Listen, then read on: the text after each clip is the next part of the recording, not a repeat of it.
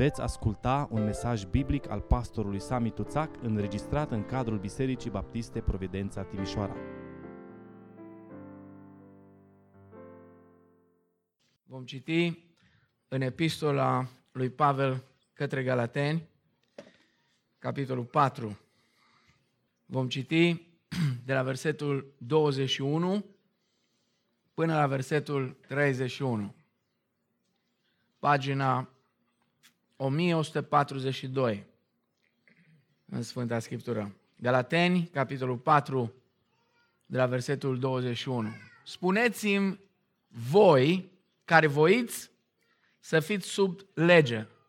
N-ascultați voi legea? Căci este scris că Avram a avut doi fii, unul din roabă și unul din femeia slobodă. Dar cel din roabă s-a născut în chip firesc, iar cel din femeia slobodă s-a născut prin făgăduință.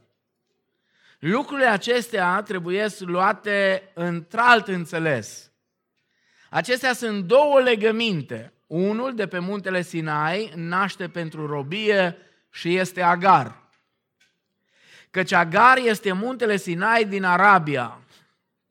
Și răspunde Ierusalimului de acum, care este în robie, împreună cu copiii săi. Dar Ierusalimul cel de sus este slobod și el este mama noastră. Fiindcă este scris, bucură-te stearpo care nu naști deloc. Izbucnește de bucurie și strigă tu care nu ești în durerile nașterii. Căci copiii cele părăsite vor fi în număr mai mare decât copiii celei cu bărbat. Și voi, fraților, ca și Isaac, voi sunteți copii ai făgăduinței. Și cum s-a întâmplat atunci că cel ce se născuse în chip firesc prigonea pe cel ce se născuse prin Duhul, tot așa se întâmplă și acum. Dar ce zice Scriptura? Izgonește pe roabă și pe fiul ei, căci fiul roabei nu va moșteni împreună cu fiul femeii slobode. De aceea, fraților, noi nu suntem copiii celei roabe, ci a femeii slobode. Amin. Tatăl nostru care ești în cerul, ne închinăm înaintea ta în dimineața asta. Îți mulțumim pentru părtășie, îți mulțumim pentru prezența ta, îți mulțumim pentru cuvântul tău. Te rugăm, Doamne, luminează-ne mintea prin Duhul Tău cel Sfânt în dimineața aceasta, ca să putem pricepe cuvântul Tău. Și ajută-ne, Doamne, să putem să luăm cuvântul acesta la inima noastră și la mintea noastră și apoi să-l trăim în viața noastră, în slujirea noastră, în relațiile noastre, în tot ceea ce facem pentru gloria numelui Tău ne rugăm. Amin. Vă rog să luați loc. Cu ajutorul Domnului, dimineața asta, mergând în uh, seria noastră de mesaje din epistola lui Pavel către Galateni, ajungem la finalul capitolului 4. Um, trebuie să vă spun și um, cred că ați fost deja pe fază că la un moment dat, um, în timp ce citeam, aproape mă pufnea râsul. Este unul dintre cele mai grele pasaje din Scriptură, pasajul acesta. Cu siguranță este cel mai greu pasaj din întreaga epistolă către Galateni. De aceea, în dimineața asta, rugămintea mea este să fim cât se poate de atenți. Citește aici și nu mai știi. Agar pe cine reprezintă, Sara pe cine reprezintă, Ierusalimul e cu Agar sau e cu Sara?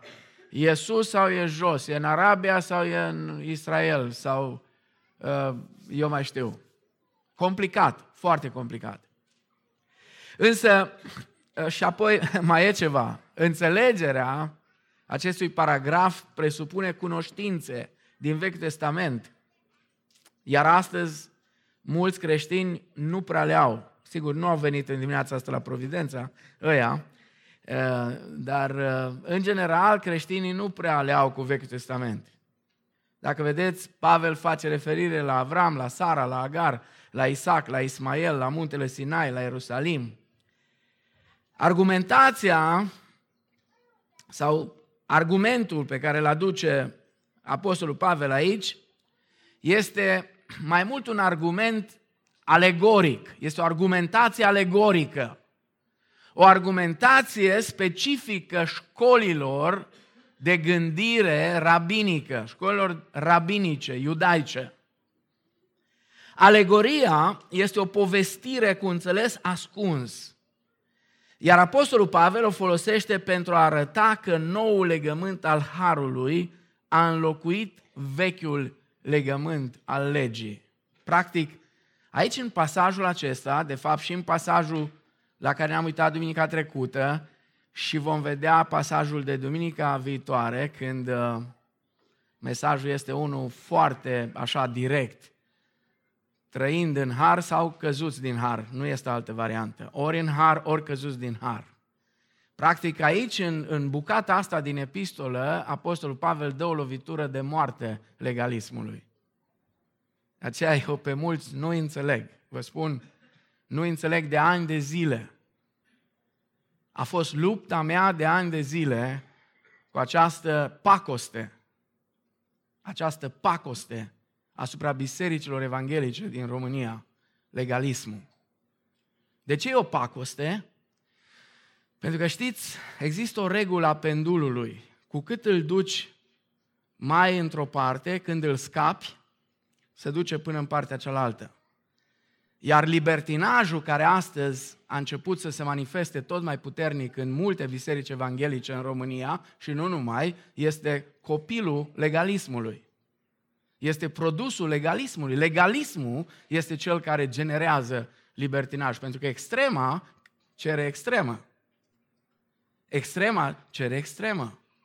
Și o să vedem că imediat ce pune cruce legalismului și zice, păi dacă tot vrea unii să se schilodească, apoi schilodească-s odată. Și te uiți la Pavel, mă, ce-o pățit ăsta? Înjură, blastămă, schilodească-să odată cei ce vă tulbură, odată ce pune cruce legalismului, după aceea, imediat începe să se ocupe de libertinaj. Dar rețineți, nu există o pacoste mai mare pe Biserica lui Hristos decât legalismul.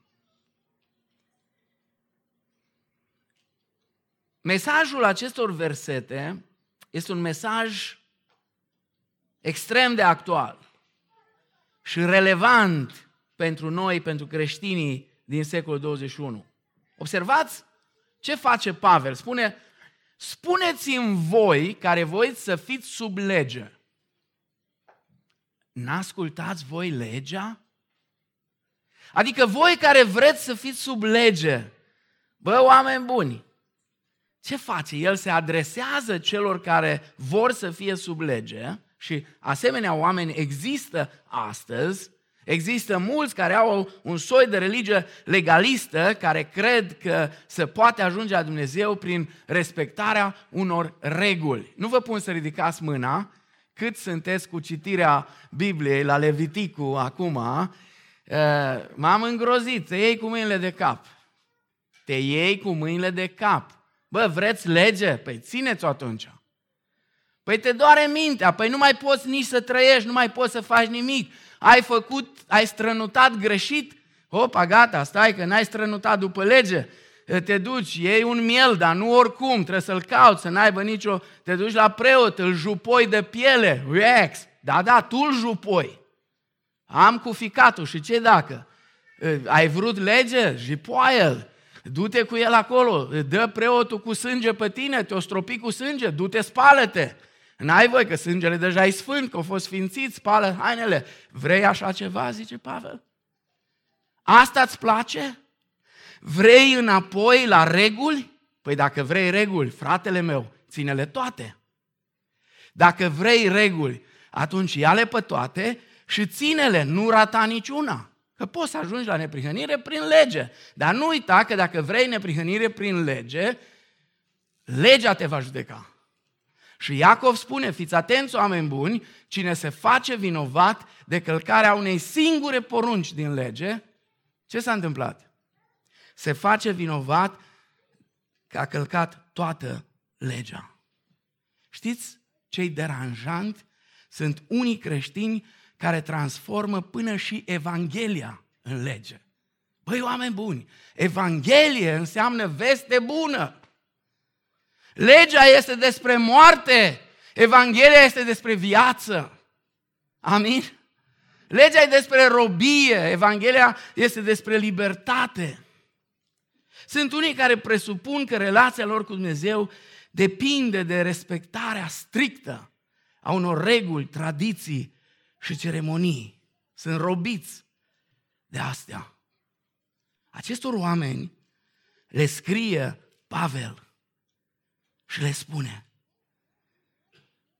spuneți-mi voi, care voiți să fiți sub lege, n-ascultați voi legea? Știți ce face Pavel aici? Îi combate pe legaliști tocmai pe terenul lor.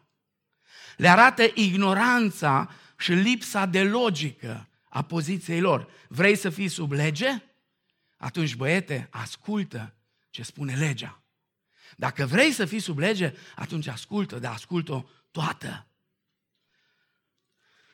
Pentru că aceeași lege a cărui servitor vrei tu să fii, va fi judecătorul tău, spuneam, și te va condamna.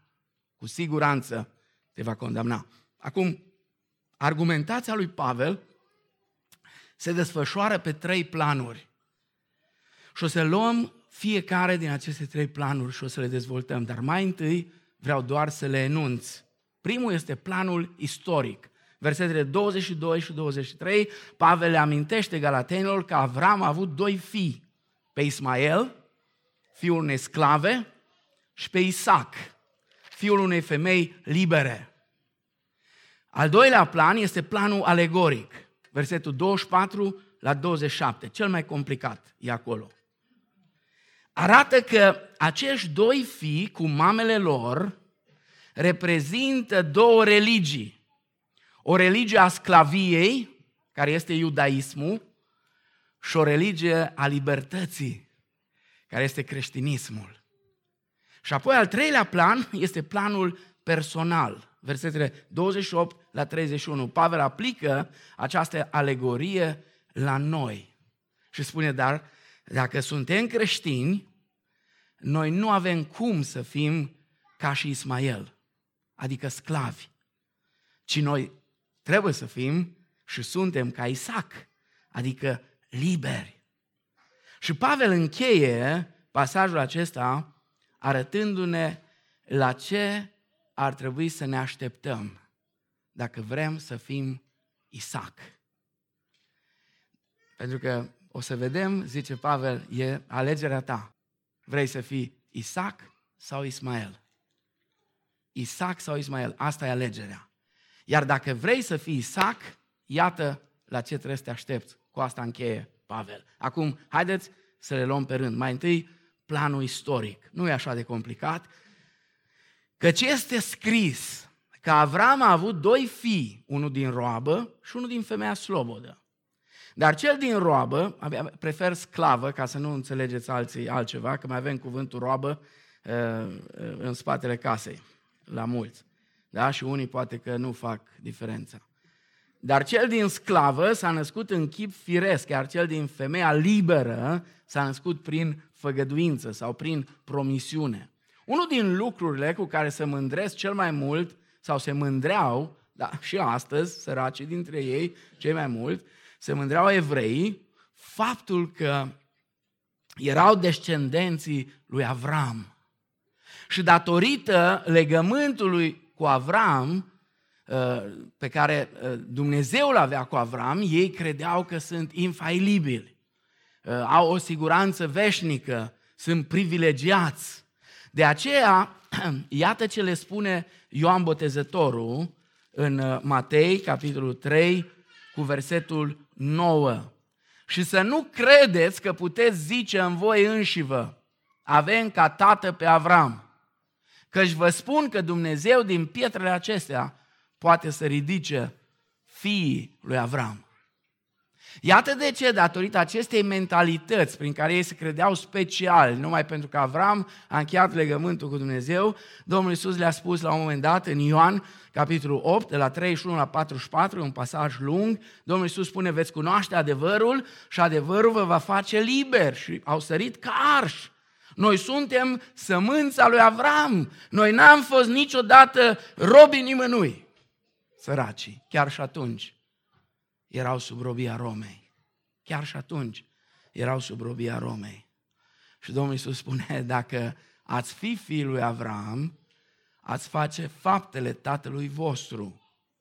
Dar pentru că voi faceți faptele diavolului, zice Domnul Iisus, voi nu-l aveți de tată pe Avram, ci l aveți de tată pe diavolul. Acum, ce face Pavel aici? El dezvoltă cele spuse de Ioan Botezătorul și de Domnul Isus și demonstrează că adevărata descendență din Avram nu este cea fizică, ci este cea spirituală. Copiii autentici al lui Avram nu sunt cei cu o genealogie iudaică impecabilă, ci aceia care cred ca și Avram și se supun cum s-a supus el. În Galaten 3, dacă vă amintiți, Pavel le spunea că binecuvântarea promisă lui Avram vine nu asupra iudeilor, uh, urmașii naturale a lui Avram, ci asupra credincioșilor, fie iudei, fie neamuri. Galaten 3 cu 14, 3 cu 29 și aceeași idee o rea Pavel și în Romani 4 cu 16.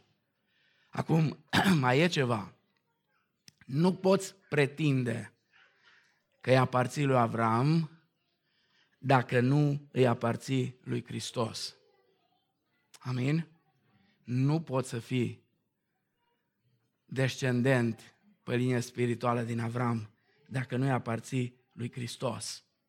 Această descendență dublă din Avram, cea falsă, adică cea fizică, și cea adevărată, adică cea spirituală, este ilustrată în cei doi fii al lui Avram, Ismael și Isaac. Ambii îl aveau pe Avram ca tată. Numai că între ei erau două deosebiri foarte importante. Chiar dacă Avram era tatăl al amândoi, ceva era diferit. Zice versetul 22, ei s-au născut din mame diferite. Agar, mama lui Ismael, era o sclavă. Era servitoarea sau țiitoarea lui Avram.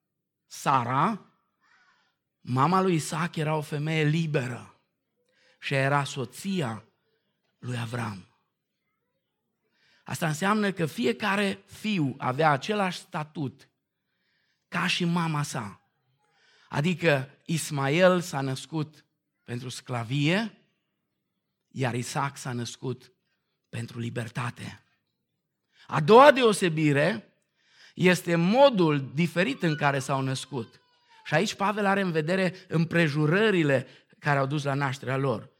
Dar cel din sclavă s-a născut în chip firesc sau natural, iar cel din femeia liberă s-a născut prin promisiune. Isaac nu s-a născut în mod natural, ci el s-a născut împotriva naturii.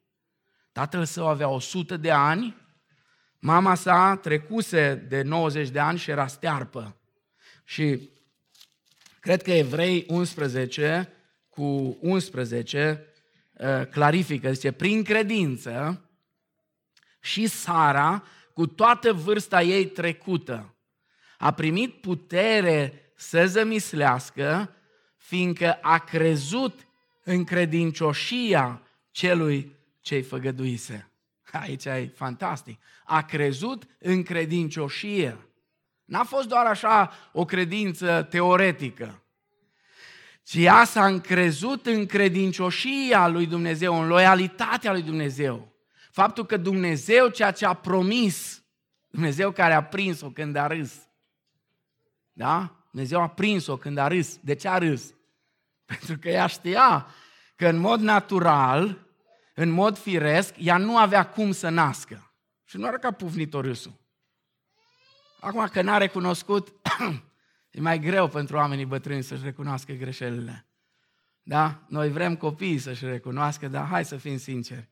Cu cât îmbătrânim, cu atât mai greu. Uneori ne recunoaștem greșelile. Ismael s-a născut în mod natural, dar Isaac în mod supranatural, printr-o făgăduință excepțională a lui Dumnezeu. Și acum, haideți câteva aplicații și mergem la planul alegoric. Aceste două diferențe dintre fiul lui Avram, nașterea în chip natural și pentru robie a lui Ismael, nașterea prin făgăduință și pentru libertate a lui Isaac, sunt recunoscute de Pavel ca și o alegorie, un înțeles ascuns, spune el. Fiecare om este rob prin natura sa, până când este eliberat prin împlinirea promisiunii lui Dumnezeu. Fiecare este fie un Ismael, fie un Isaac. Fiecare este ceva în mod natural, adică un sclav, și poate deveni ceva prin harul lui Dumnezeu, adică un om liber. Asta e diferența.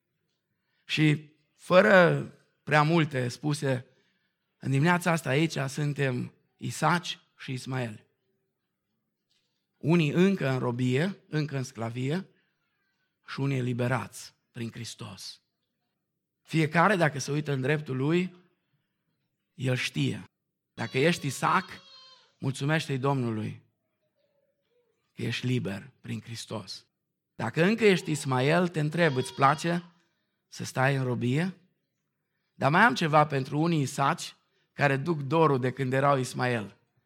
Te întreb, vrei tu, cum zice Pavel, tu care vrei să fii Ismael, păi fii Ismael atunci în toate și du-te fă pe toate ca și Ismael. Dacă Dumnezeu deja te-a eliberat și te-a făcut un Isaac, atunci fii Isaac. Amin? Mergem mai departe. Planul 2, planul alegoric, de la versetul 24. Lucrurile acestea trebuie luate într-un alt înțeles, spune. Acestea sunt două legăminte. Unul de pe muntele Sinai, naște pentru robie și este Agar, căci Agar este muntele Sinai din Arabia și răspunde Ierusalimului de acum care este în robie împreună cu copiii săi. Circumstanțele nașterii lui Ismael și Isaac, deși sunt evenimente istorice, ele au și semnificații spirituale adânci. Și versetul 24 spune că cele două femei reprezintă două legăminte. Dragii mei, vă rog, rețineți adevărul ăsta cât se poate de bine. Vă rog să rețineți. Înțelegerea Bibliei este imposibilă fără înțelegerea celor două legăminte. Așa cum știți și știm, Biblia este împărțită în două părți. Și noi obișnuim să spunem Vechiul Testament și Noul Testament. La fel de bine am putea să spunem Vechiul legământ și Noul legământ. Înțelegerea celor două legăminte ne va ajuta să înțelegem cu adevărat Scriptura. Ce este un legământ? Este o înțelegere solemnă între Dumnezeu și oameni prin care Dumnezeu îi face popor al său și le promite că El va fi Dumnezeul lor. Dumnezeu a instaurat vechiul legământ prin Moise. Dar noul legământ l-a instaurat prin Hristos. Vechiul legământ se baza pe lege. Noul legământ se bazează pe făgăduință, pe promisiune. În lege, aici e diferența majoră. În lege, Dumnezeu pune responsabilitatea asupra oamenilor și le spune ce să facă și ce să nu facă. În nou legământ, Dumnezeu ia responsabilitatea asupra sa și spune, eu voi face. Acum, pasajul acestea sunt menționate și două Ierusalime. Și vă rog să fiți atenți pentru că e foarte complicat. Dar dacă suntem atenți și nu citim așa numai ca să citim și nu trecem ca gâsca prin apă, ci efectiv vrem să înțelegem, pentru că e important, cu siguranță Duhul Sfânt ne va ajuta să înțelegem. Poporul lui Dumnezeu din vechime, spune Pavel aici, este Ierusalimul de acum, adică orașul pământesc. Poporul lui Dumnezeu din nou legământ este Ierusalimul de sus, adică cel ceresc. Cele două femei, Agar și Sara, mamele celor doi fii al lui Avram, reprezintă cele două legăminte, așa cum am citit, cel vechi și cel nou, și cele două Ierusalime, cel pământesc și cel ceresc. Versetul 25 spune că Agar este muntele Sinai din Arabia și răspunde Ierusalimului de acum, care este în robie împreună cu copiii săi. Agar reprezintă legământul legii și corespunde Ierusalimului de acum, adică ce vrea să spună? Foarte interesant argumentul. Zice Pavel, Agar reprezintă iudaismul, pentru că aici era problema cu iudaizatorii. Ei vroiau să iudaizeze creștinismul. Asta era. Pentru că nu le plăcea. Creștinismul ce înseamnă? Hristos plus nimic minus nimic. Amin? Ăsta e creștinism. Ăștia au venit, nu, nu, nu, nu, mai sunt câteva chestii și atunci sunteți fericiți. Versetul 26 zice, dar Ierusalimul de sus este liber și el este mama noastră. Sara era diferită, era o femeie liberă. Ea reprezintă Ierusalimul ceresc, reprezintă biserica creștină formată din iudei și neamuri care l-au primit pe Hristos. Iudei și neamuri care l-au primit pe Hristos și zice, ea este mama noastră. Noi suntem legați de Dumnezeu cel viu printr-un nou legământ. Dar această cetățenie a noastră, ca și parte din nou legământ, nu este pentru robie. Aici e diferența. Ci este pentru libertate. Acum în versetul 27, ca să ne încurce și mai rău, Pavel citează din Isaia 54 cu 1 și face referire la iudei. Spune, fiindcă este scris, bucură-te stearpo care nu naști deloc. Izbucnește de bucurie și strigă tu care nu ești în durerile nașterii. Căci copiii cele părăsite vor fi în număr mai mare decât copiii celui fără bărbat. Comparația pe care o face este cu o femeie stearpă care era în robie. Și apoi cu o femeie care naște după exil, când ei se întorc. Și această promisiune a avut o împlinire parțială când ei s-au întors din robie, când au început din nou să se înmulțească. Dar împlinirea adevărată este una spirituală. Și cum se împlinește? Prin creșterea bisericii prin creșterea bisericii. Ăsta e răspunsul la ceea ce Pavel spune aici. Prin creșterea bisericii, deoarece creștinii sunt sămânța lui Avram. Creștinii care sunt iudei sau neamuri și l-au primit pe Hristos. Efeseni clarifică că Dumnezeu a făcut din doi unu. Dumnezeu a făcut din doi unu. Aceasta este alegoria. Avram a avut doi fii, Ismael și Isaac, născuți din două mame, Agar și Sara, care reprezintă două legăminte și două Ierusalime. Deși sunt asemănători, cei doi fii al lui Avram au fost fundamental diferiți. De ce insistă Pavel cu asta? De ce? Pentru că spune el, nu este suficient să pretindem că Avram este tatăl nostru. Problema este cine este mama noastră, zice el în alegoria asta. Dacă este Agar, atunci suntem Ismael.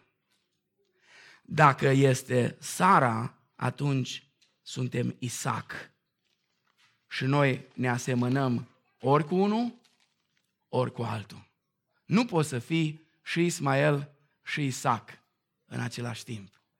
Nu poți să spui, sunt fiul lui Avram. Ok, ești fiul lui Avram, pentru că și Isaac și Ismael, amândoi au fost fiul lui Avram.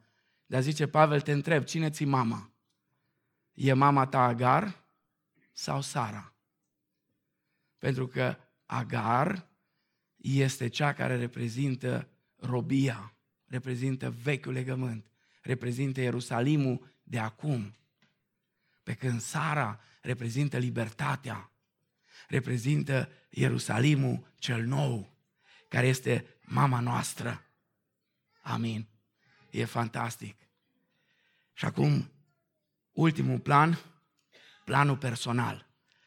Și voi, fraților, ca și Isaac, acum deja vine foarte personal la ei, la ăștia care umblau după cai vers pe pereți, după învățători falși, după iudaizatori, după cei care le promiteau ceva mai sofisticat. Fraților, ca și Isaac, voi sunteți copii ai făgăduinței. Și cum s-a întâmplat atunci că cel ce se născuse în chip firesc prigonea pe cel ce se născuse prin Duhul, tot așa se întâmplă și acum. Acum aici vă rog să fiți foarte atenți, că o să pricepeți multe lucruri care se întâmplă astăzi în Biserica lui Hristos în România. Dacă suntem creștini, ne asemănăm cu Isaac, nu cu Ismael, spune Pavel, cât se poate declar. Descendența noastră din Avram este una spirituală, nu fizică. Așa că, dacă suntem ca Isaac, atunci trebuie să ne așteptăm să fim tratați ca și el. Ce s-a întâmplat? La ce face referire? O să vedem imediat la un eveniment din copilăria celor doi. Ceea ce a suferit Isaac de la fratele său vitreg, Ismael, vor suferi urmașii lui Isaac de la urmașii lui Ismael. Și așa cum s-a purtat Avram cu Isaac, trebuie să așteptăm să se poarte Dumnezeu cu noi. Și sunt două lucruri aici pe care Pavel le amintește. Dacă suntem Isaac, atunci trebuie să ne așteptăm la persecuție. Da? Versetul 29. Și, acum, și cum s-a întâmplat atunci că cel ce se născuse în chip firesc prigonea pe cel ce se născuse prin Duhul, tot așa se întâmplă și acum. Nu îmi permite timpul să mă duc în istorie, dar numai ce ați citit Geneza, nu de mult, așa că știți. Da? Geneza 21 cu 9, la o sărbătoare, când s-a încercat copilul, avea vreo trei ani, se făcea mare sărbătoare atunci, așa, ă, când copilul era încercat. Isaac, care avea vreo 16-17 ani, spune Scriptura, că s-a uitat cu dispreț la Isaac. Și Sara a văzut asta. S-a uitat cu dispreț și l-a batjocorit. Habar n-am de ce. Poate Isaac mai sugea pe deget, că suzete nu prea aveau atunci, ă, poate că, nu știu, dar s-a uitat cu dispreț.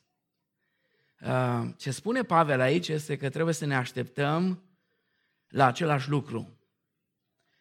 Vreau să vă spun că dacă sunteți familiar cu istoria bisericii adevărate, autentice, atunci trebuie să știți că creștinii autentici n-au fost persecutați întotdeauna cel mai mult din partea lumii, ci cele mai cumplite persecuții au venit din partea fraților vitregi, adică a oamenilor religioși, a fraților lui Ismael, a creștinilor nominali, creștini cu numele. Isus a fost respins și disprețuit de națiunea lui. Uitați-vă la procesul pe care Isus îl are înainte de răstignire. Irod a vrut să-l scape, Pilat a vrut să-l scape. Cine n-a vrut? Cine? Ai lui. Ai lui n-au vrut. Dacă dai drumul acestui om, nu ești prieten cu cezarul. Și cu asta l-au încuiat pe Pilat. Nu ești prieten cu cezarul. Pavel are cele mai mari probleme cu iudeii care intraseră în biserică, iudeii aceia iudaizatori. Biserica catolică a persecutat minoritățile protestante și când mă gândesc la protestanții radicali, adică la anabaptiști, și alte grupări din care până la urmă s-au remarcat baptiștii la vreun secol după asta. Dar anabaptiștii au fost probabil cel mai persecutat grup de creștini în Europa vreodată. Anabaptiștii au fost persecutat de toți. N-a fost nimeni care să nu-i persecute pe anabaptiști. Însă persecuțiile cele mai mari împotriva protestanților au venit din partea Bisericii Catolice. Și cei mai mari dușmani ai credinței evanghelice de astăzi nu sunt necredincioșii, ci legaliștii, instituțiile bisericești, ierarhiile și cei care țin cu dinții și cu unghiile de calea lui Ismael și nu vor să renunțe. Isaac, rețineți, este, va fi, a fost întotdeauna disprețuit și persecutat de Ismael. Dar mai este ceva, mai este ceva. Nu doar trebuie să ne așteptăm la persecuție, ci trebuie să ne așteptăm și să primim moștenirea. Și cum s-a, spune versetul 29, și cum s-a întâmplat atunci că cel ce se născuse în chip firesc prigonea pe cel ce născuse în Duhul, așa se întâmplă și acum, dar ce zice Scriptura? Ce zice Scriptura? Izgonește pe roabă și pe fiul ei, căci fiul roabei nu va moșteni împreună cu fiul femeii slobode. Isaac a primit moștenirea în ciuda disprețului fratelui său vitreg. Uitați-vă Geneza 17, Geneza 21. Pavel arată aici că nu neamurile neapărat sunt respinse de Dumnezeu, ci evreii necredincioși sunt excluși de la moștenire. Acesta, vedeți, este destinul dublu a celor ca Isaac. Durerea persecuției și privilegiul moștenirii. Durerea persecuției, pe de o parte, și privilegiul moștenirii. Dar să știți, una fără alta, astea nu funcționează. Pavel explică și în Roman, capitolul 8, versetele 17 și 18, că pentru copilul lui Dumnezeu suferința și gloria, deși nu sunt comparabile, ele sunt inseparabile. Da? Pentru că zice, dacă vrem să fim glorificați, trebuie și să suferim. Și pe urmă zice, cred că suferințe din vremea de acum nu pot fi puse alături de gloria viitoare. Acesta e un fel de paradox, dacă vreți, al experienței creștine. Și Pavel îl explică foarte bine și în 2 Corinteni, capitolul 6, versetele 8 la 10. Zice, în slavă și în ocară, în vorbire de rău și în vorbire de bine. Suntem priviți ca niște înșelători, măcar că spunem adevărul. Ca niște necunoscuți, măcar că suntem bine cunoscuți ca unii care murim și iată că trăim, ca niște pedepsiți, măcar că nu suntem omorâți, ca niște întristați și totdeauna suntem veseli, ca niște săraci și totuși îmbogățim pe mulți, ca neavând nimic și totuși stăpânind toate lucrurile. Amin. Acum, haideți să încheiem cu câteva gânduri practice. Pasajul acesta ne învață despre gloria strălucitoare a credinciosului creștin. Și această glorie implică, printre multe altele, două mari privilegii. Vă rog să rețineți. Primul, noi moștenim promisiunile Vechiului Testament. Noi suntem cei care moștenim promisiunile Vechiului Testament. Adevărata împlinire a promisiunilor Vechiului Testament nu este una literală, ci spirituală. Aceste promisiuni sunt împlinite astăzi, nu în națiunea iudaică, cum cred unii frați, mai ales din ramura dispensaționalistă, eh, cei care au o, o escatologie mai interesantă, eh, nici în popoarele anglosaxone, cum e o credință, eh, nu de mult Eh, fratele Jean, care nu e acum aici, mi-a trimis o carte, m-a întrebat că mă întreabă despre anumite cărți, dacă poate să-i aducă. E o carte, poate ați văzut-o, unde o aveți pe acasă, noi cei, noi cei din Israel.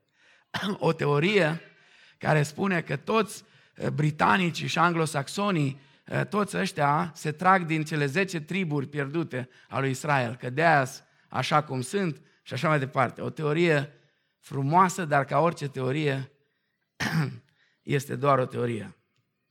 Este doar o teorie.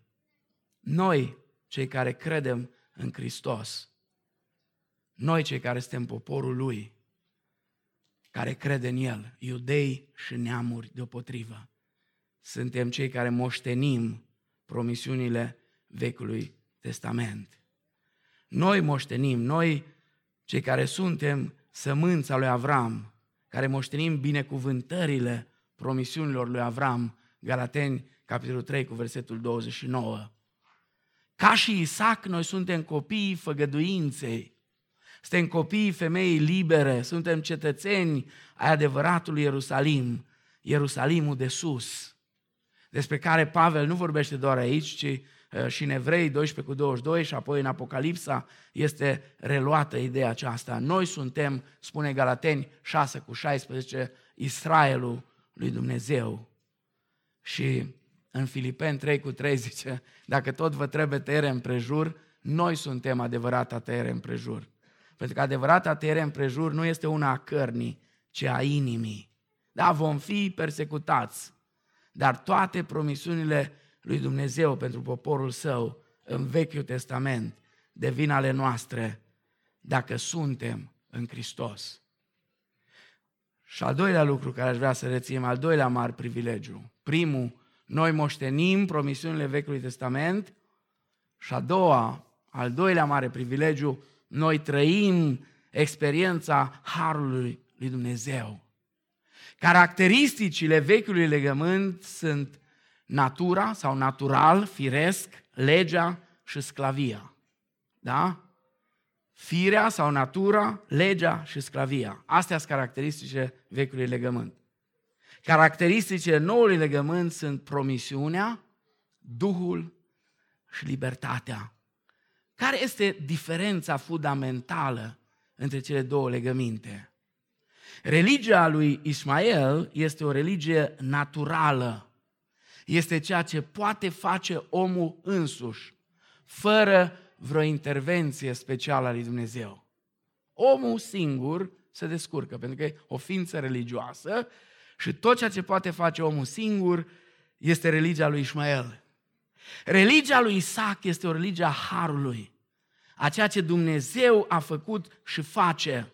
O religie a inițiativei și a intervenției lui Dumnezeu, deoarece Isaac s-a născut supranatural printr-o promisiune. Creștinismul este o religie supranaturală, nu este una naturală. Religia lui Ismael este una naturală, creștinismul este una supranaturală. Ismaelii, ca să-i cunoști, pentru că ei sunt prin biserici, mulți, mulți.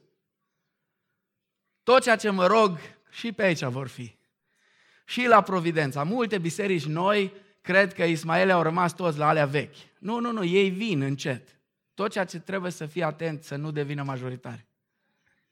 Nu-i treaba mea să-i scot pe Ismael.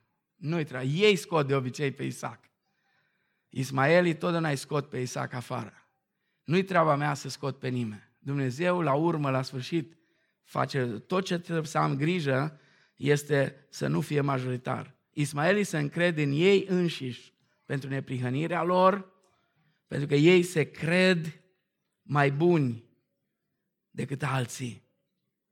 Isaac se încrede numai în Dumnezeu, prin Hristos. Ismaelii sunt în robie pentru că, știți, la robie duce încrederea în sine.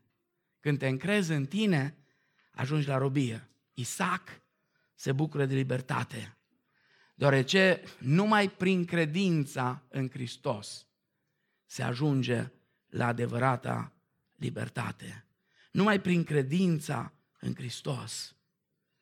Isaac se bucură de libertate, se bucură de har, se bucură de Hristos. Întrebarea este, ce vreau eu să fiu? Ce vrei tu să fii? Un Isaac sau un Ismael? Dacă vrei să fii Ismael, atunci, zice Pavel, ține toată legea. Și caută neprihănire, dar ține-o toată. Ține-o toată. Nu fă tu reguli, cinci reguli la care ești tu tare și vrei să le impui la toată lumea, că nu funcționează. Ține-o toată legea. Dacă nu poți, atunci e ceva de făcut simplu. Spune Scriptura, Domnul Iisus spune că au venit la templu într-o zi doi. Unul Isaac și unul Ismael. Acum el a spus-o altfel, dar eu fac contextualizarea. Și a venit Ismael și a spus, Doamne, Tu știi că eu sunt un om serios. Eu țin poruncile, eu dau zeciuială din mărar, din ismă, din tot, tot, tot. Și în comparație cu Isaac ăsta, care pe deasupra e și Vameș, așa, care e o catastrofă, eu sunt un sfânt. Ălălalt, Isaac, săracul, vameșul ăla prăpădit, străgea cu mâine de păr și tot ce a putut să spună că nu prea avea mari realizări. A zis, Doamne, ai milă de mine, păcătosul. Știți ce concluzie trage Domnul Isus? Știți voi care dintre ăștia s-a întors acasă neprihănit? S-a întors neprihănit acasă cel care a știut să spună, Doamne, ai milă de mine, păcătosul. Fraților și surori, dacă din trecutul vostru confesional, la unii mai lung, la unul mai, mai scurt, mai aveți apucături de-a lui Ismael, lăsați-vă de ele. Vrem să facem la Providența o adunare formată din isaci. Oameni ai Harului, oameni liberi, oameni care să trăiască în libertatea ascultării de poruncile lui Dumnezeu în fiecare zi. Oameni care să se bucure de har, de libertate și de Duhul Sfânt, care ne-a fost dat să ne umple viețile și care vom vedea în predicile următoare că Duhul este Cel care produce în noi roadele care cu adevărat rămân și contează. Amin.